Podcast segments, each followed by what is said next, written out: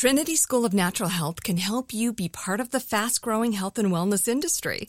With an education that empowers communities, Trinity grads can change lives by applying natural health principles and techniques in holistic practices or stores selling nourishing health products.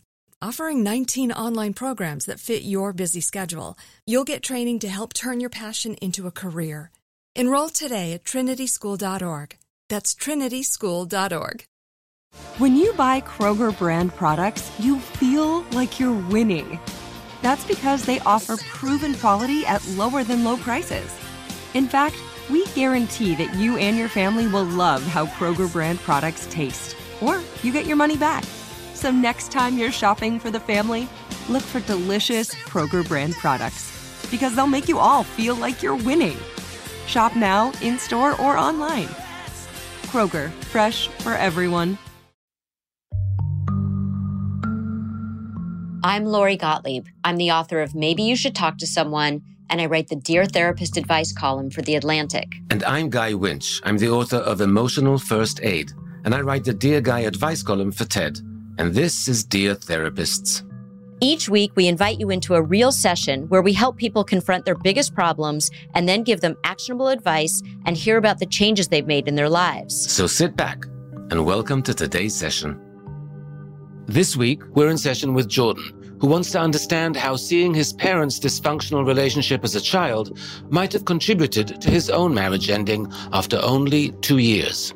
There were red flags that I I ignored. Here's this beautiful woman that I get along with extremely well, and we just seem perfect for each other. And we moved in with each other, and it was within a couple months I started to realize wait a second, this just doesn't seem normal. First, a quick note Dear Therapist is for informational purposes only. It does not constitute medical or psychological advice and is not a substitute for professional healthcare advice, diagnosis, or treatment. By submitting a letter, you are agreeing to let iHeartMedia use it in part or in full, and we may edit it for length and clarity. In the sessions you'll hear, all names have been changed for the privacy of our guests. Hey, Lori. Hey, Guy. So, who have we invited to speak with us today? So today we have someone who is trying to figure out why his marriage failed. And it goes like this Dear therapist, I came across your response to a letter regarding someone who became a parentified child, and it completely resonated with me. I am at the beginning stages of understanding what went wrong with my marriage and the root causes of it failing. My partner has experienced her own trauma, but I'm now starting to look in the mirror and would like to understand what my parents' toxic, resentful, and abusive relationship has done to myself and my brothers. I hope you can help. Jordan. I'm always glad to hear that people are curious about what's going on in their relationships and what's the legacy of their childhood that they're carrying with them. And Jordan is clearly curious. It's one of those better late than never situations because the marriage is now over. But I hope we'll be able to help him take some lessons into his next relationship. Yeah, I think when marriages don't work, the tendency can be to blame the other person. And I like here he's saying, yeah, my partner had some issues, but I really want to look at my issues and figure out my role in this. So let's go talk to him and see what we can help him with. You're listening to Dear Therapist from iHeartRadio. We'll be back after a short break.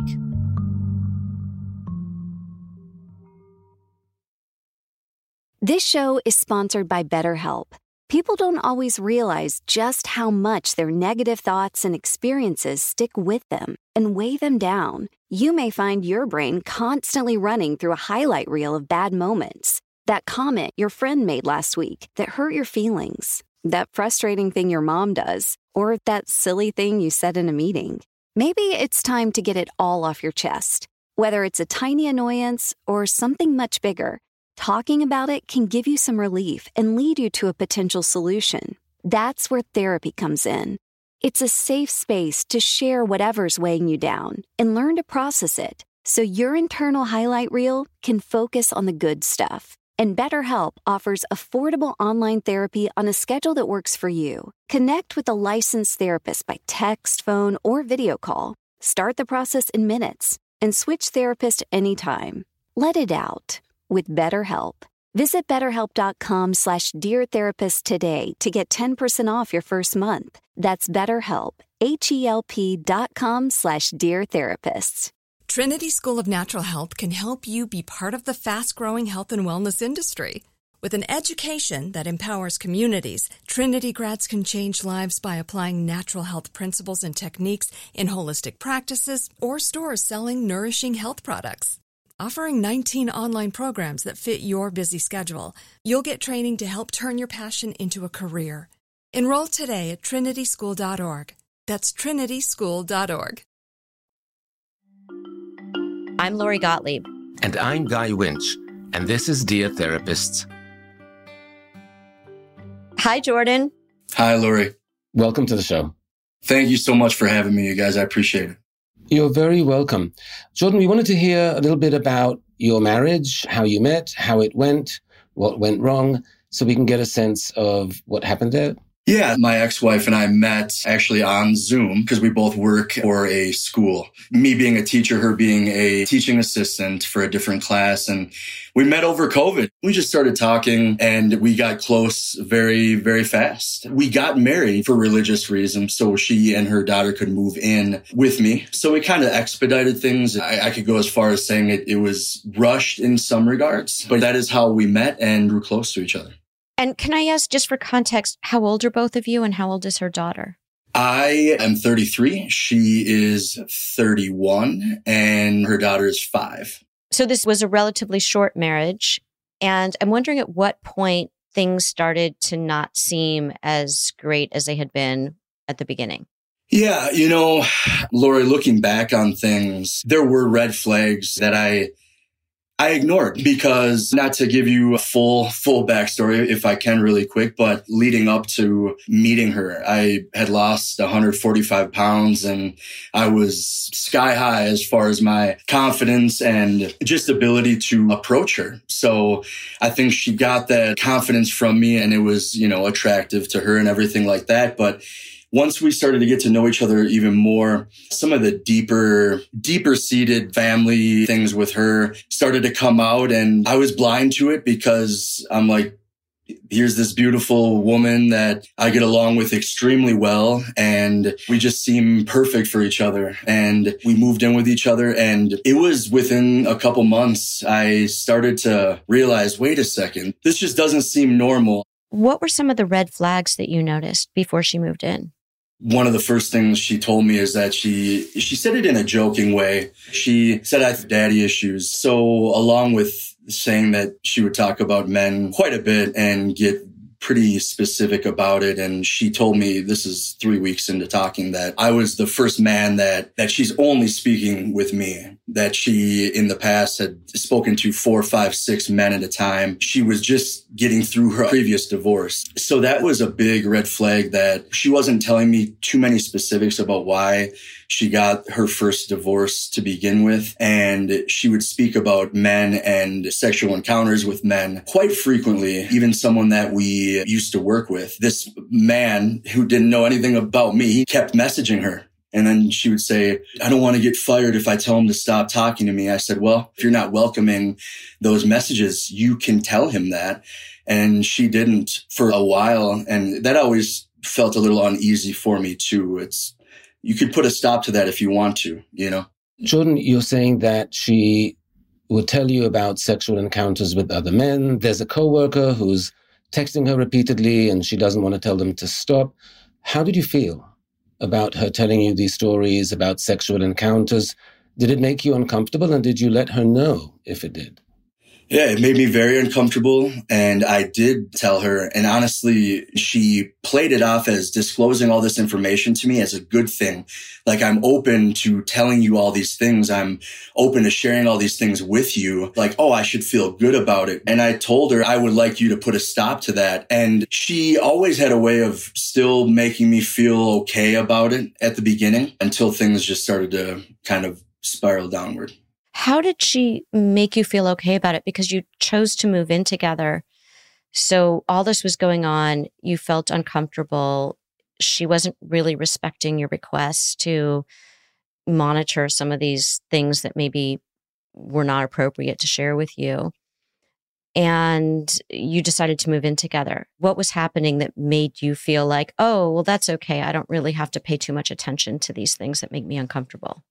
It was interesting. She would almost brag about, you know, oh, these men messaging her. And then she would show me, like, see, I blocked him right away. And she said, I never have done this before. Anytime I've ever spoken to a man, I'm always speaking to another man, even in her previous marriage. That's another red flag is that she confessed to me that she cheated on her ex-husband several times. What I'm asking is given all of the red flags, what made you feel comfortable enough to move in with her? I guess as time went on, we went a few months of not having any incidents like that. I want companionship. I want love. I showed her and her daughter tremendous love and care and support. And I think it was a classic case of just ignoring some of those things and just wanting it, almost trying to force it and manifest that companionship and partnership that I've always wanted. Jordan, you said that right before this, you had lost 140 pounds.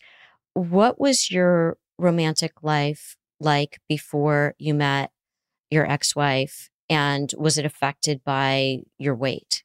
Yeah. So this is much deeper rooted. I clearly have an unhealthy relationship with food. I was bigger my whole life. In 2009 to 2011, I lost 155 pounds then. And I moved to St. Louis to teach in public schools down there. And I was just totally engulfed in my work and I gained it all back and more. When I first lost all that weight, I was dating quite a bit and had a couple serious relationships back then. I was still looking for that partner, but emotionally just wasn't mature enough in my early 20s. And then depression that I fell into gaining the weight back and my romantic life was non-existent until I lost the weight again. Jordan, your romantic life was not existent because you were making efforts to try and meet women but not being successful or because you withdrew from making those efforts? Withdrew. I gained all the weight back and I just, my confidence was at an all time low and I didn't feel worthy.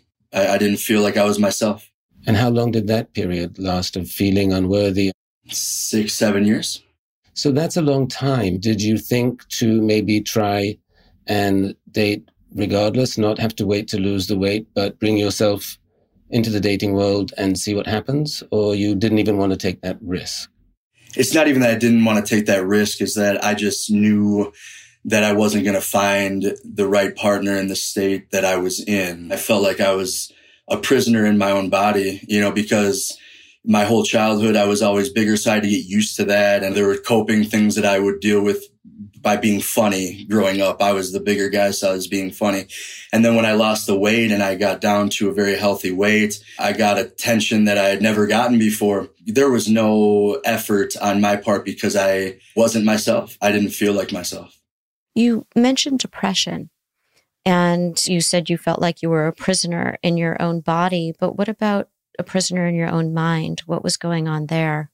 Yeah, I was a prisoner in my own body and my own mind. I never acknowledged the fact that I was depressed. I gained 200 pounds in that time period. I can only chalk that up to depression. But at the time, you didn't make the connection between the eating behavior and the mood, how you were sort of self medicating with food.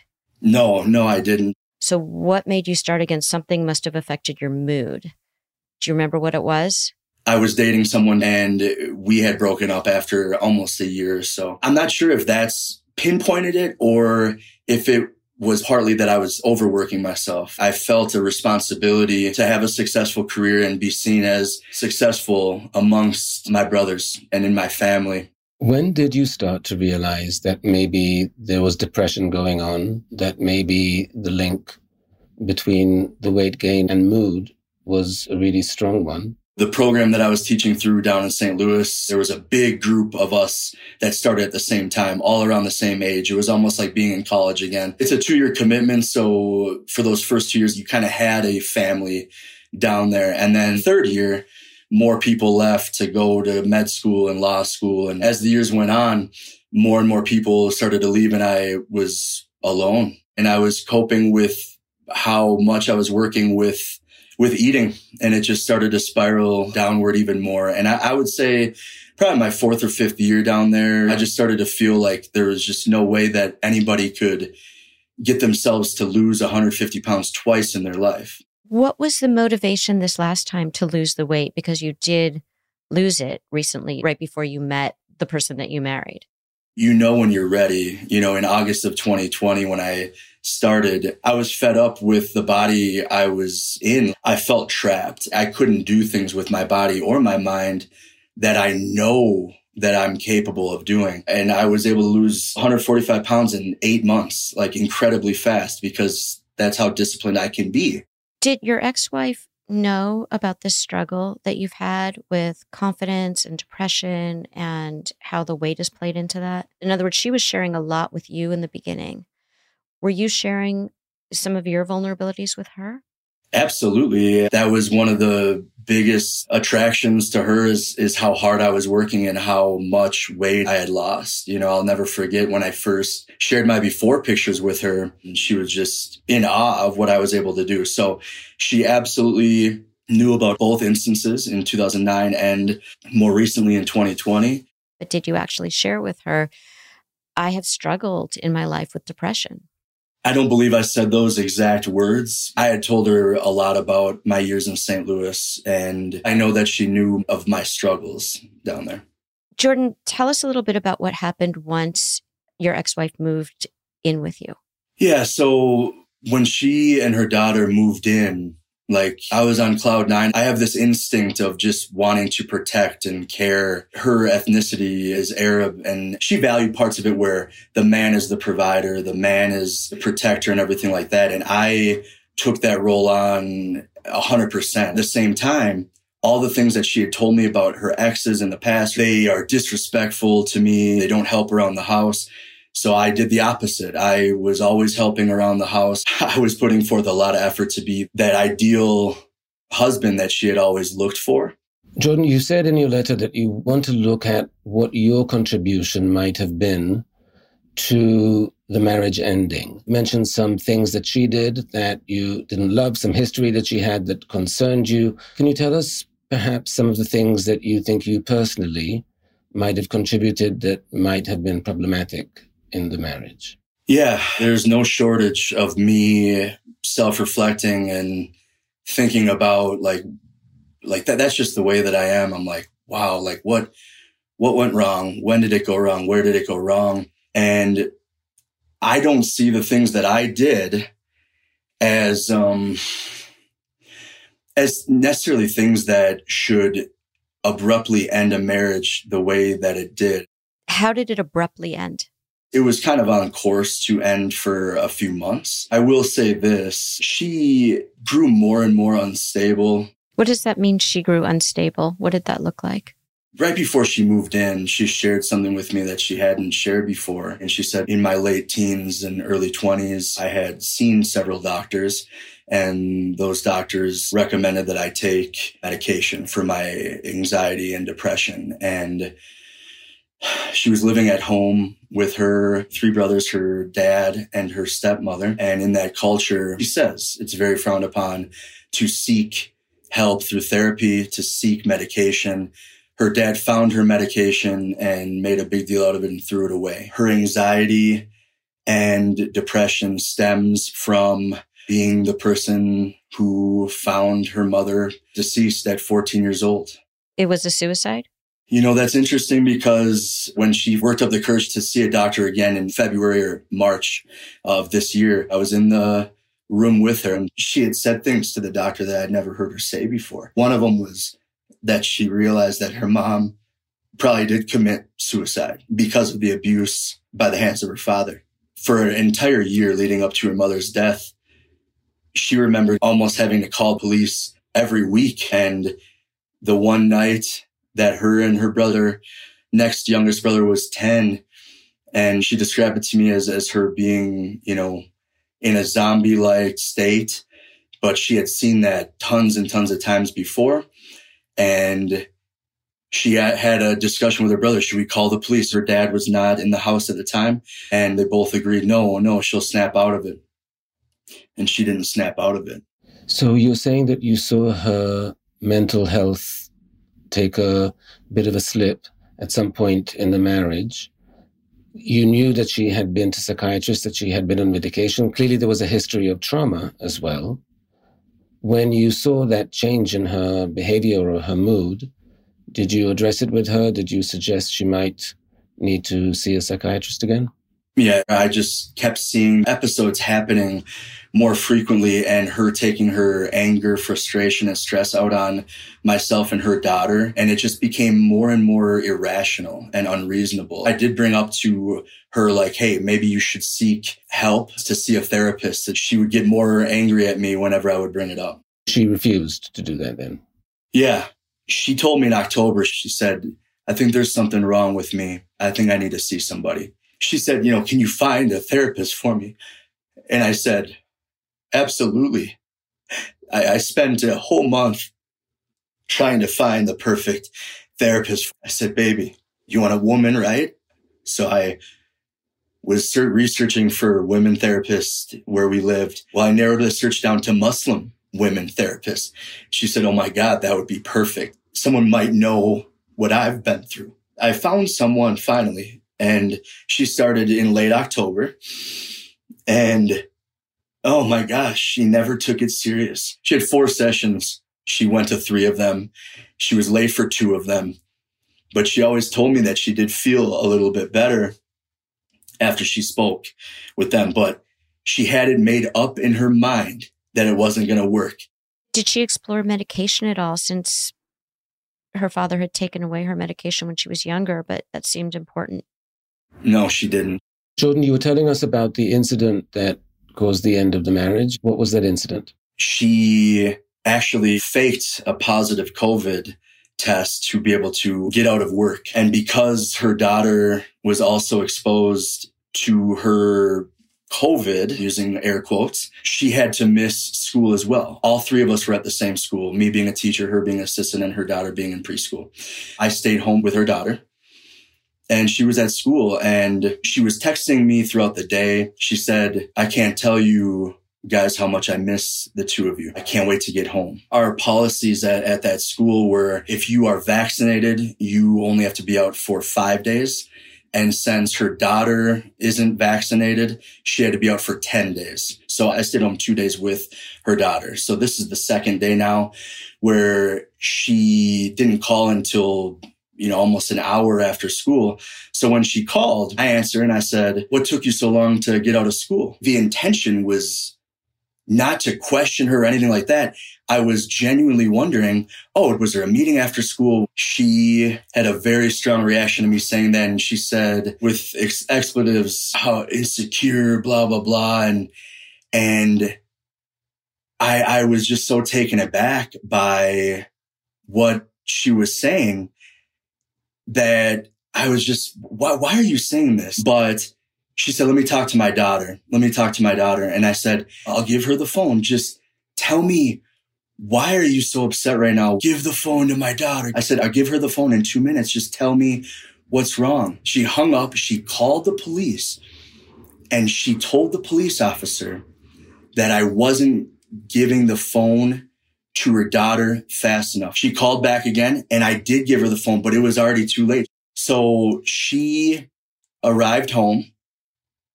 I didn't know at that time that she had called the police and she ran in. You could just tell that there was this such a strong response. I know that she's very protective of her daughter. She had shown very, very strong signs of, of protection over her daughter. And she attributes that to the loss of her mother and, and the irrational fear of her passing away and her daughter growing up without a mother as well. Can you tell us what happened when she arrived? She ran in, she picked up her daughter and it was maybe within a minute or two, a police car arrived in the back of the, the house. And I looked at her, I said, did you call the police? And she very proudly said, yes. I said, why did you call the police? She said, you weren't giving the phone to her fast enough. I was speechless. I went outside to speak with the police officer And I gave him a little bit of a backstory that she had just started this new medication about six weeks prior to that. After the officer spoke with her as well, he brought me back out and nothing came of it. He just said, Hey, one of you should leave the house to cool off. Well, she moved out. Her and her daughter moved out. You're talking so much about her trauma. And what I'm hearing, Jordan, is your trauma. But you're not talking about your trauma. You're talking about her trauma. Every time we are trying to understand more about you, you go into an explanation for her trauma and what she experienced and why she might have acted in the way that she acted.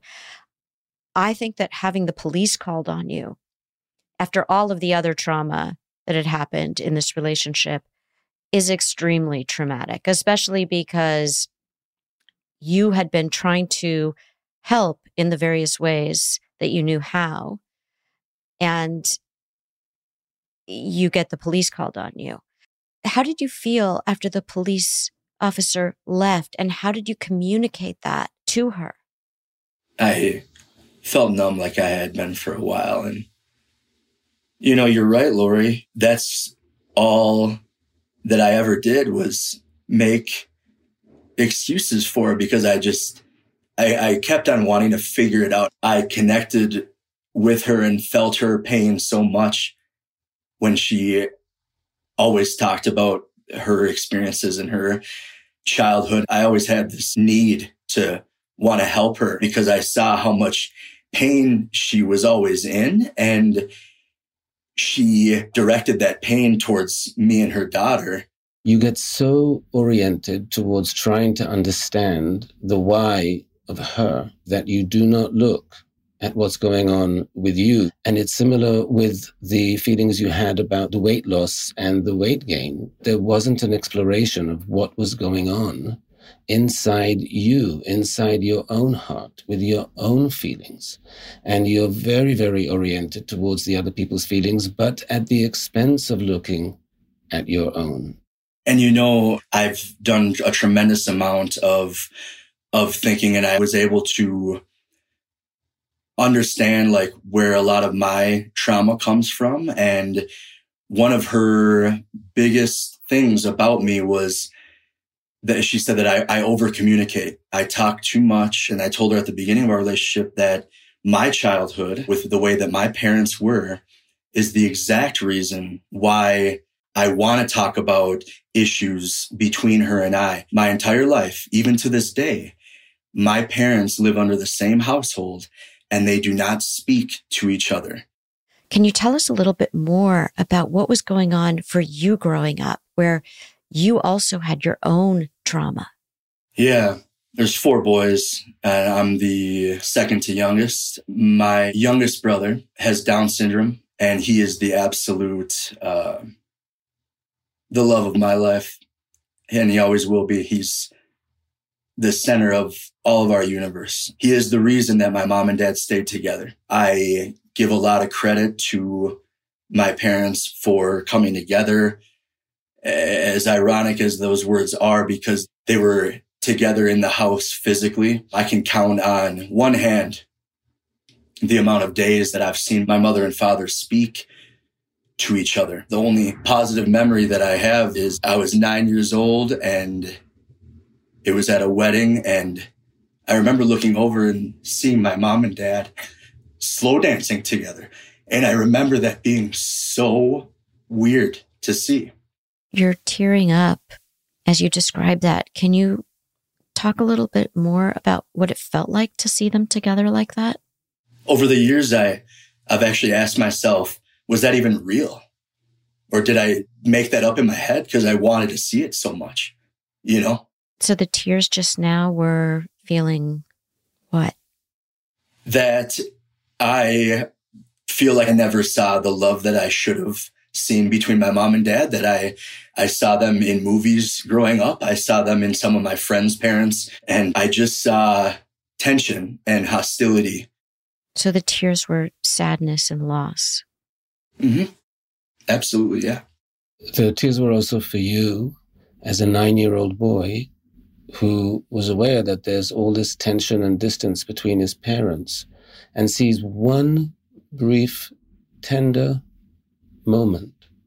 And the way you characterize it now was it was weird, but I think probably at nine, it was weird on the one hand to see your parents embrace in that way when you're not used to seeing it. But there must have been something that felt really good about it, maybe even hopeful. Without a doubt, you hit it on the head. I feel like that moment in a lot of ways really transformed me into hopeless romantic. I, you know, my brothers would make fun of me, you know, in high school because I, you know, the girlfriend that I had in high school, I, I was just so over the top with how romantic and, and how thoughtful I was towards her because I, I feel like I was maybe trying to make up for what I didn't see my entire life. And I still am to this day. You characterized in your letter the relationship with your parents as abusive and toxic. Can you tell us what you meant by that? Individually, my mother and father are two of the best people I've ever met in my life. How supportive they are of all of us boys. They're just tremendous. But to each other, it's extremely toxic to this day. What did it look like between them when you say between them it was toxic and abusive? I'll go back to early childhood first. My two older brothers were superstar athletes, had a lot of success, and they spent a lot of time with my dad. And I feel like I went on a different path because when my two older brothers were spending time with my dad, I spent time with my mom. So my brothers were wrestling, playing football, and my mom you know, I took tap dancing class and was auditioning for commercials because I wanted to be in plays and movies. And it was just very different from my two older brothers who I love and look up to so much. But I felt there was already that division between my two older brothers with my dad. And then it was me with my mom that has sprinkled into our adulthood. I've always been the middle ground with my family. And I've always been the one that has tried to help the situation. And it always seemed to not work because there's 45 years of disdain and, and tension. So you were trying to kind of save their marriage as the nine year old who saw them embrace, and that was the hope. But tell us what you actually saw between them. What you're describing is a lot of distance. They slept in separate rooms. They didn't really talk with each other. Is that what you're referring to, or is there more? How they communicate to each other non-verbally. So my mom writes notes to him and I was home in May when I was going through what I was going through and I looked down at my dad's area or whatever and he has one of the notes sitting on the desk and it just capital letters and you could tell it was scribbled really hard the word clown and that made me so angry it's like why do you have to be like that towards each other? You know? So you didn't see them screaming at each other from a very young age. You saw them writing notes to each other. Total silent treatment. You never saw your parents speak to each other. So what would happen at mealtime? They would speak only to the kids, but you never saw them interact with each other. There was a lot of fighting through us. Jordan, tell your mom this. Jordan, tell your dad this. I want to say, you know, I was saved by my age because I feel like my two older brothers got the worst part of the deal. I'm hearing you describe your childhood. And again, the focus is significantly on what was happening with your brother, with your mom, with your dad, between the two of them. And I'm not hearing enough about you. And I want to ask you something. You're describing you have two older brothers who were your dad's boys in a way because he was involved in their athletics and training them. They hung out with him. And then are two younger brothers. There's you and there's your younger brother who has Down syndrome, who are not hanging out with dad, who are not the athletic ones. And I'm curious about how that felt for you to be one of these four boys where this seems to be some kind of division down the middle there that the two older boys are the athletic stars with dad and the two younger boys are staying home with mum. And I'd like to know whether you felt that division and how that felt for you. Yeah, that's spot on. That's that's exactly how I felt. I never felt validated by my dad. You know, we've gotten so much closer over the years, but that's because I overcompensated with not being a successful athlete with being a successful teacher and coach where I wanted to impress him that way. I didn't play football as early, as young as my two older brothers. I, I waited until middle school and I never came close as good as those two were. I mean, they were all state athletes. I even played football in college for two years. I was half decent myself and I never felt like I got that approval from my dad. Did you feel that you were getting validated from your mom for your talent in theater and the things that were interesting to you? Oh, yeah. You know, because she's the one that got me into that stuff and I had an interest in it and she did everything she could to do that for me. Sounds like something that was very meaningful and special to you that you really enjoyed, that you brought out perhaps the best of you, that you felt confident at and good at. So I'd like to hear just a little bit about how the career part of it went. It was short lived in my elementary years where I auditioned for a couple of commercials. And then at one of the auditions, I was spotted by a, like a talent agent to, to join this like acting modeling school. And it was very ex- expensive to do that for a summer. And I do recall my dad not being in support of it because of how much money it costs. And my mom went ahead with it and supporting me through that. And, and then after that, I did plays in middle school and stuff. But as I got older, I just felt more pressure to play football. And I kind of let that dream die because I, I just felt like with my last name in the city that I grew up in, I got to play football. It's unfortunate in the sense that it sounds like you had a lot of joy and that you had to give up this joy in middle school because of the pressures to play football and be yet another one of the successful family football players and that you gave up something that was very valuable for you to do that. Yeah, I feel like maybe a little piece of my childhood died. I want to go back to where things ended with your marriage. So that happened a few months ago. Are you both teaching at the same school? And what has happened for you since then as you're trying to make sense of your role in the marriage? She was not hired back, if you will, but she has essentially ghosted me. She would always speak of how almost boastfully that she would talk to a man for two, three months and ghost him. And she has essentially done that to me. There's this saying, we marry our unfinished business. And for you, as the little boy who wanted to save his parents' marriage, who wanted things to work out for them, who wanted them to have love and closeness and connection and took on this role of, I need to save this. And then you have, from her perspective, someone who told you quite clearly, I want someone to take care of me. I didn't have that. I wasn't protected by my father. And my mother died by suicide because of my father's abuse, and we felt helpless. And he threw away my medication. I need as she said early on to you, she had daddy issues. I need someone to take care of me. So, in a way, you are a perfect dysfunctional match because the puzzle pieces fit together again in not a healthy way. You want to save someone, she wants to be saved. Those are your childhood wounds. And boom, you found each other. And oh, that feels so delicious and good. Until you start to realize maybe this isn't going to be the way to heal my childhood wounds. In fact, maybe this is going to throw salt on my childhood wounds and re traumatize me again. And I think that's the realization that you had when you wrote to us that I want to look in the mirror, you said, because I don't want to bring my needs as a child to the expectations of what my partner can or can't do for me. I want to come whole and as an adult, as someone who has these wounds, but who can work through them. And so I wonder have you started going to therapy? Have you tried talking to somebody about these unprocessed feelings from childhood that still live very, very deeply inside of you?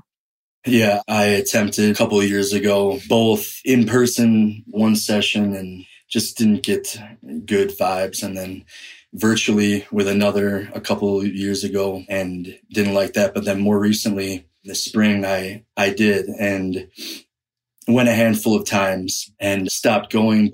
Can I ask why you stopped? I honestly don't know the answer to that. One of my brothers is living out of the country right now.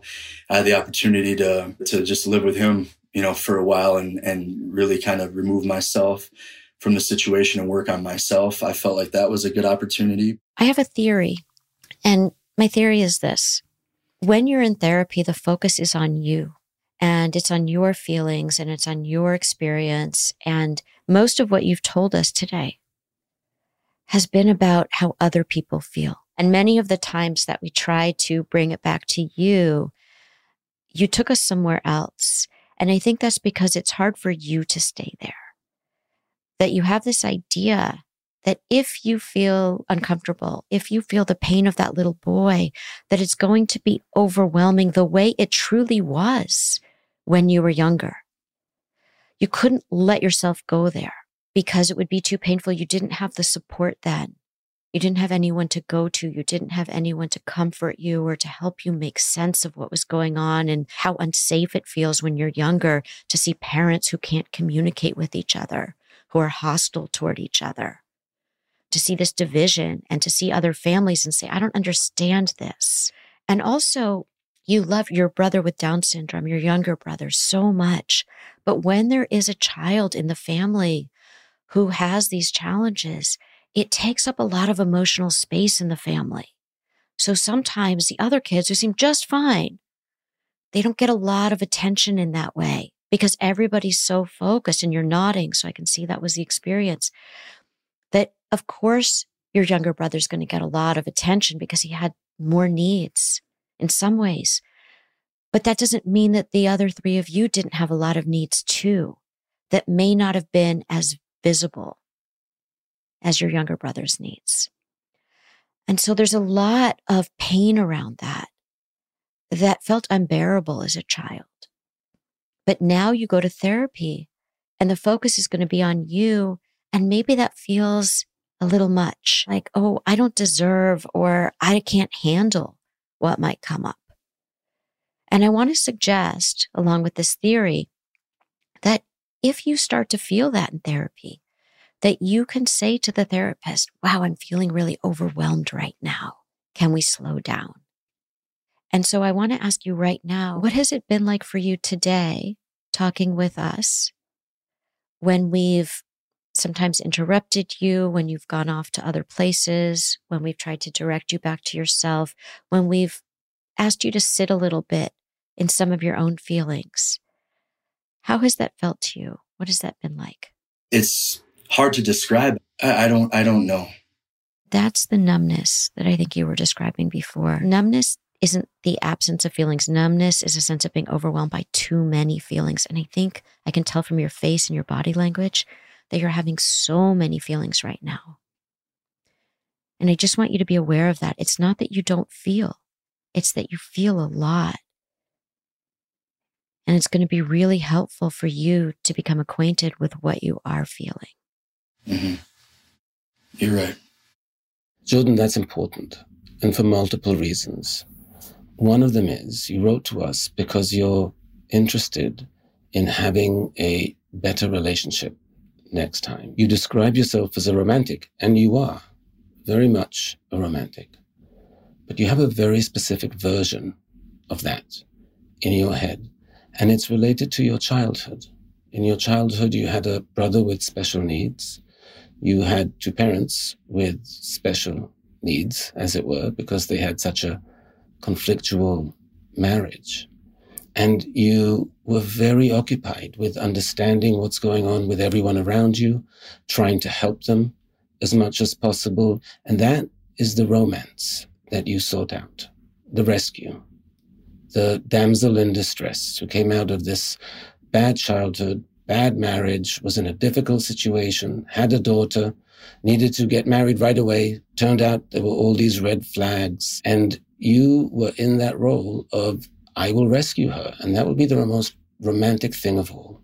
Because if I can rescue her, and rescue her means somehow making her traumas go away or not impact her in the present so she can be more present with me and we can live this love story that I didn't see in my parents, but I know is out there because I've done enough theater to know that love stories like that are out there.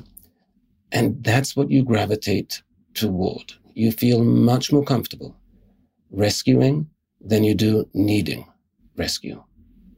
And you need rescue. You wrote to us for that reason.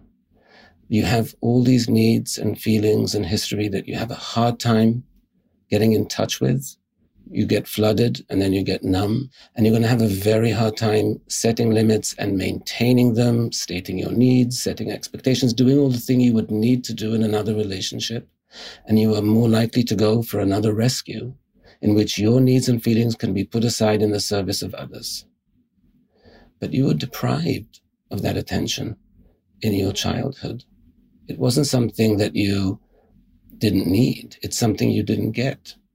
And you're going to prevent yourself from getting it now unless you can change that. And within your formulation of a romantic, there has to be one in which that version of the romantic needs as well.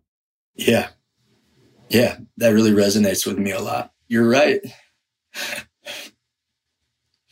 It's always easier for me to, you know, to help someone, like you said, the damsel in distress, that, that attraction to that, to wanting to make someone else's life better and help someone else.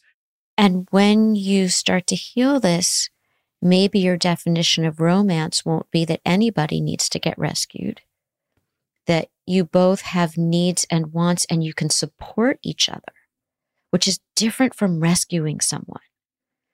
So you want to be in a mutually supportive relationship.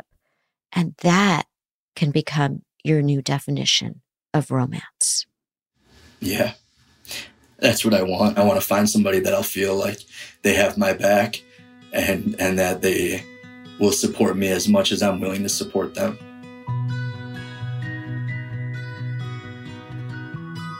So Jordan, we have some advice for you. And we have five tasks that we'd like you to do this week. And that might sound like a lot, but they're all very connected and interrelated. So I'm going to start with the first one. And the first one has to do with your brothers. And it's that all of you grew up in the same household, but like many siblings, had different experiences of growing up in the same household. And nobody talked about it because in your household, your parents weren't even talking to each other. So you didn't have a lot of modeling for how to talk about what was going on and the effect that this was having on all of you. And it sounds like you and your brothers have become much closer over the last few years. And one of your brothers even invited you to go stay with him after the marriage split up. And so I think it's a good time right now to have an opening for all of you to be able to communicate with each other differently. And you can say to your brothers, I really appreciate how supportive you've been as I've gone through this divorce. And one of the things that I'm realizing is that there might be a connection between how we grew up and the way that we behave in our relationships. And I think it would be really helpful if we could talk with each other more openly about what it was like to grow up the way that we did and really support each other around that.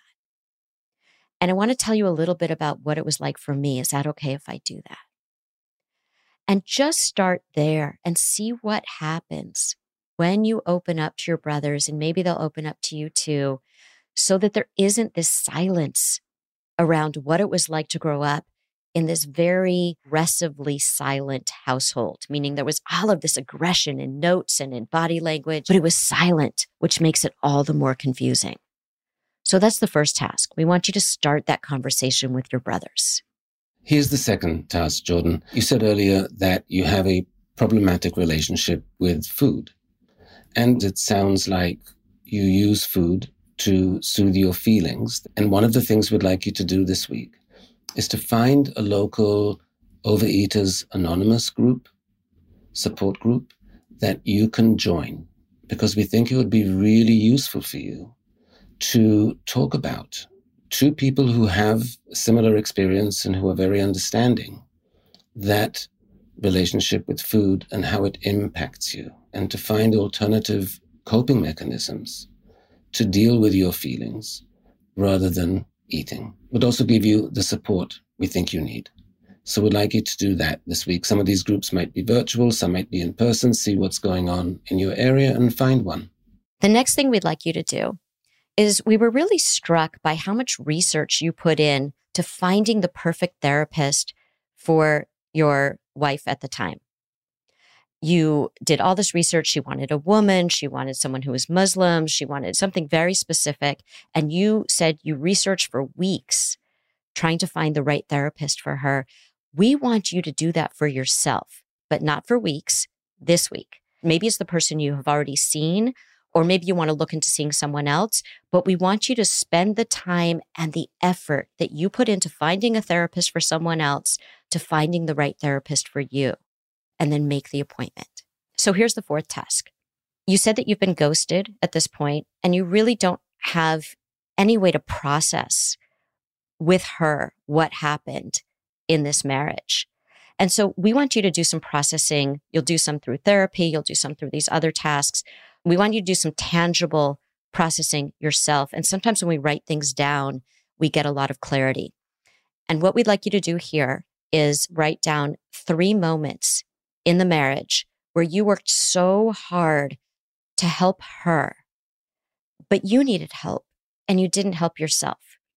If you could do this over, how would you, in those three moments, help yourself, knowing what you know now? We'd like you to be very specific about, I would do this because I was so focused on her that I didn't think about the help that I needed in that moment. But here's what I would do now to help myself. It might be I would set this boundary, or I would go take a walk, or I would take some breaths, or I would talk to somebody about it. I would say this to her instead. I would try less hard to regulate her feelings and I would work harder to regulate mine. Could be any of those or anything you come up with. And then with that, we'd like you to write down why you're relieved not to be in that situation anymore and why you're excited about using whatever it is that you would be doing to help yourself in your next relationship so that it's a healthier one. One last piece of advice, Jordan. We were really struck by how bright you became. And I mean bright as in light coming from you, when you spoke about acting and performing, we think that's a big part of you, that that's an essential part of your identity that has not gotten any expression since perhaps middle school or whenever that was that you stopped and transitioned to football. And when something gives you joy in life, it has to be a thing that you can express on a regular basis because it's a part of you. So we'd like you to find some way to do that where you are. It can be improv. It can be theater. It can be a class. It can be anything. But we'd like you to find something, even if it's an hour a week, that you can join. It will bring you around people who you'll connect with for that reason. And we'd like to see that back in your life. So, Jordan, how does all that sound to you? You know, you said that five tests seems like a lot, but those are all perfect for me to get started and get the ball rolling. You might think that I'm most excited about the theater, the acting part, which which I am, but um, I'm most excited to to to talk to my brothers about all this. Well, we look forward to hearing how your week goes with these five tasks. We're very excited for you to try them. I'm excited too. We look forward to hearing back from you. Thank you so much, you guys.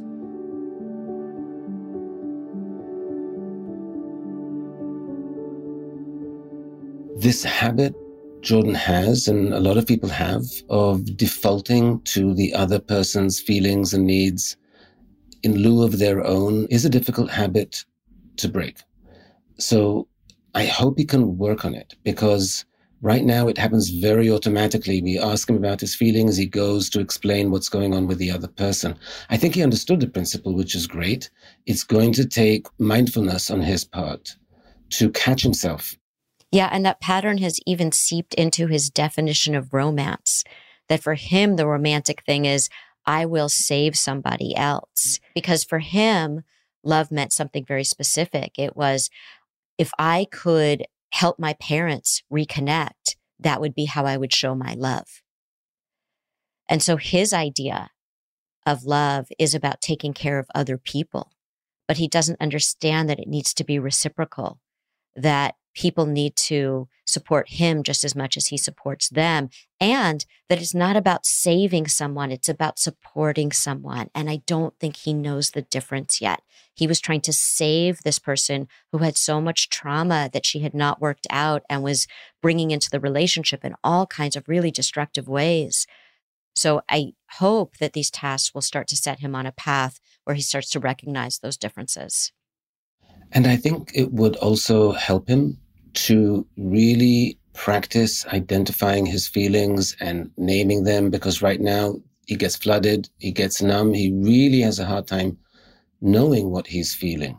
So I hope going to the support group and I hope doing the other things we ask him to do will help him to start differentiate and identify when he's having strong feelings, to identify them, to talk about them, to get validation for them. That would be really great for him if he could do that as well. And I love that he said of all the tasks that we probably assumed that it was the theater one that he would enjoy the most, but he was actually most looking forward to talking to his brothers. And that gave me so much hope that he really wants to start having these conversations and opening up. So I'm really excited to see how this week goes for him.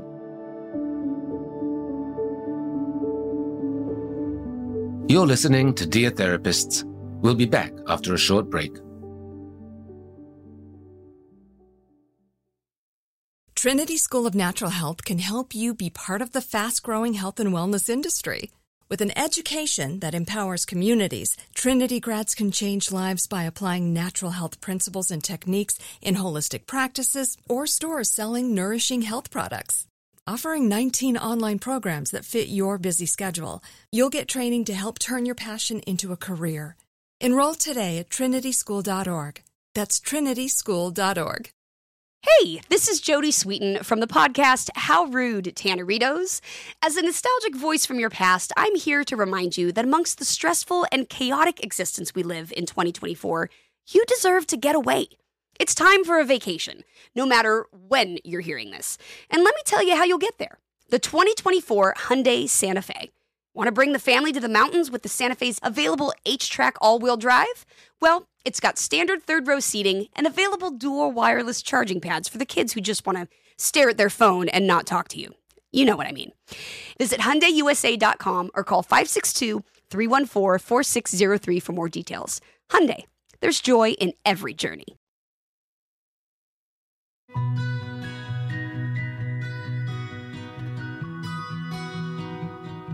So, Guy, we heard back from Jordan, and let's hear how his week went.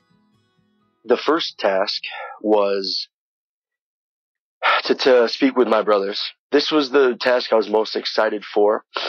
And unfortunately, this is the task that I wasn't able to do. Mainly because I'm not with both of them right now. And I would like to do this in person with them. I'm telling myself that, but maybe I'm reluctant to have that very, very important talk with them. The second task being to find a Overeaters Anonymous meeting. That was a success. I was able to find that there are several meetings that are offered in my city. They have phone in meetings and I still may may do that, but there are several meetings throughout the week in the in the city that I live in, and that that'll be very very helpful. Uh, the third task was to put in that amount of time to find myself a therapist. That same amount of time that I put in for somebody else, I did decide to go back to the therapist that I have gone to in the past. I feel like just because I did that, you know, onboarding with them and just and, and definitely gave that therapist all the information about me. I, I want to give her a shot again. So I have scheduled a virtual uh, appointment Thursday evening, and that is going to be very beneficial. Task number four was to write down three moments in the marriage where the focus and all my energy was on her, and I didn't care for myself. It was tough to relive some of those moments, but again, it was very beneficial. And the fact that I do know what I would do differently this time. First and foremost, taking care of my body, not overeating, not going to food when I felt that abuse and also going to the gym, you know, just, just taking care of my body in general would help take care of my mind, which would help take care of my everyday life. I think in general though, during those moments would be to, just to walk away, give myself space. I needed space too. That is a big revelation for me is that I needed to walk away to give myself space. So not trying to force being in the moment. Just, it's okay to step away for a while and allow her to be calm. And then lastly, biggest news is finding that outlet, that performance outlet, whether it's stand-up co- comedy or, or whether it's joining a community play. I reached out to a very, very old, close friend of mine that does theater in the city that I live. And we are meeting the day that I get back in town. It was therapeutic just to speak with her about theater over the phone. Very, very excited about that. And yeah, I know that there's things that I still need to do and still need to work on and accomplish. And I look forward to doing that. Thank you. We gave Jordan a lot to do, and I think he did some of it, and he struggled with some of it. And one of the first things we asked him to do was speak to his brothers. He did mention towards the end of our session with him that he's with one of his brothers now, staying with him. It's possible he wanted to wait to be in person with both of his brothers, but it seems to me that he could have had that conversation, that that's a conversation he might be avoiding. Yeah. And I like that he had some insight into the fact that he might be avoiding that. He said, you know, I'm not really sure whether I'm just saying that I need to be in person with them or whether I'm really avoiding something. So I'm glad that he's really considering that because he does tend to avoid things. And I'm glad he's starting to recognize that so that he can get out of that pattern. And I think something similar happened with the OA meeting. He said he had success with that. So I thought that he was going to say that he had been to a meeting. He said that he hasn't been to a meeting yet, but he is going to attend. So I really hope that he does go ahead and attend the meeting. It sounded like he put a lot of effort into researching that. So I think that he is motivated. I just think it's kind of getting over the hump of doing the thing that trips him up. So let's hope that he does go soon to one of those meetings. I think it would be really beneficial for him. I agree with you. And I think another place he didn't quite do enough work was with the therapist. We had said to him, Wow, you spent so much time researching a therapist for your wife. You really went to town and find the right person for her. Spend that same amount of time finding the right person for you. And I'm glad he decided he's going back to his previous therapist if he's comfortable there. But I do think he wasn't putting in the work to find the right person for himself as much as he did for his wife. Yeah, it seems like he put so much effort into her healing and he hasn't put as much effort into his own. I'm really glad that he decided to go back to therapy. I just hope that as he goes back to therapy that he really sits with himself and says, is this the right match for me? And if it's not, if he could discuss that with his therapist and even have that conversation to find out why is this not feeling right for me? Maybe it's the therapist, maybe it's not but it would be great for him to really be able to have that conversation and say, I'm not sure if I'm getting my needs met. That would be such an important moment for him. I agree. And the task we gave him about going back to three difficult moments in his marriage and rewriting them in the sense of what he would do differently. Again, I think there was avoidance there. He went to higher level ideas of walk away, or take care of myself in terms of my gym and my eating. But that's different than knowing what to do in the moment, standing up for yourself. And I was hoping that he would find moments that he could literally revisit that specific moment. What do you say? That I'm not sure he's figured out how to do yet.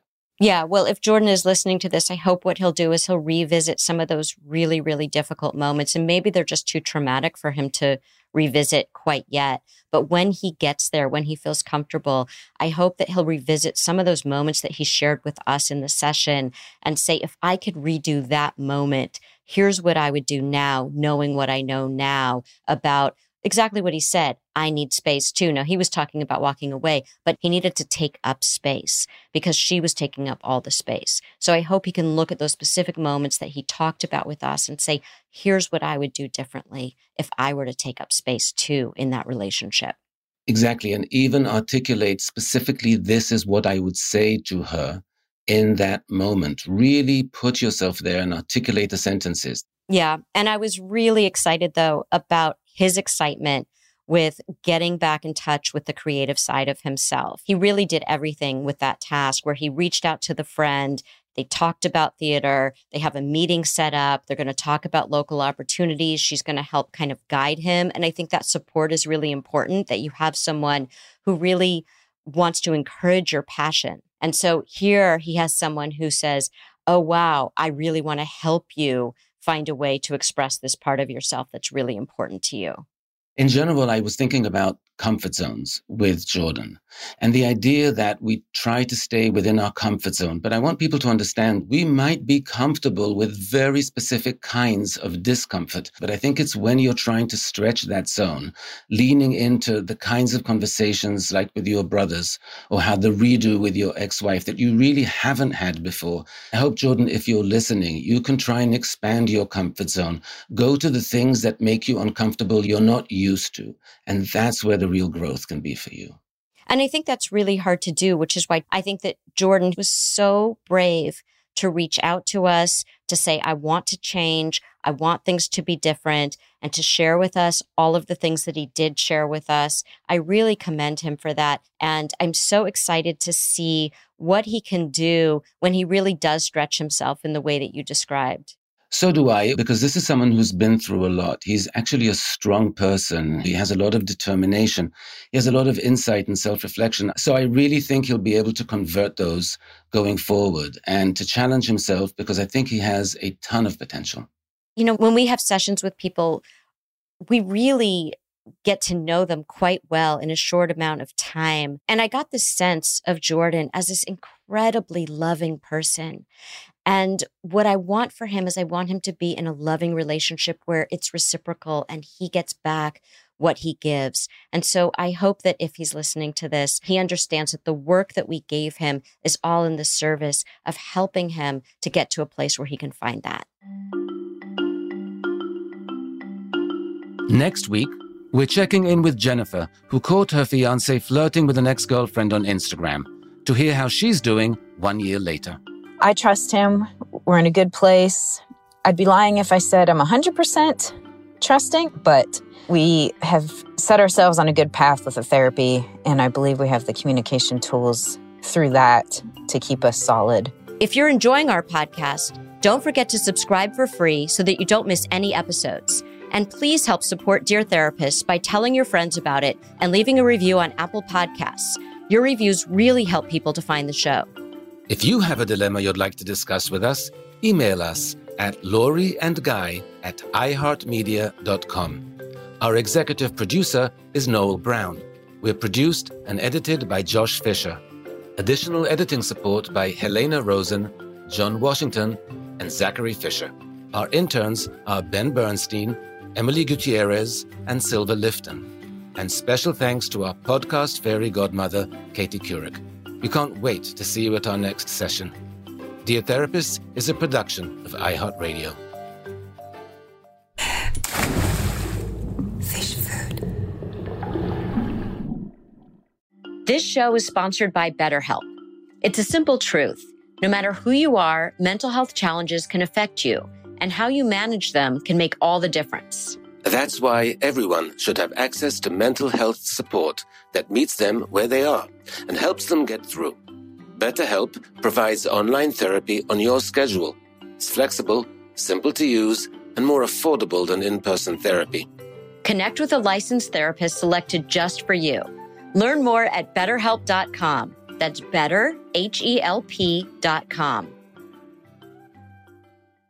Trinity School of Natural Health can help you be part of the fast growing health and wellness industry. With an education that empowers communities, Trinity grads can change lives by applying natural health principles and techniques in holistic practices or stores selling nourishing health products. Offering 19 online programs that fit your busy schedule, you'll get training to help turn your passion into a career. Enroll today at trinityschool.org. That's trinityschool.org.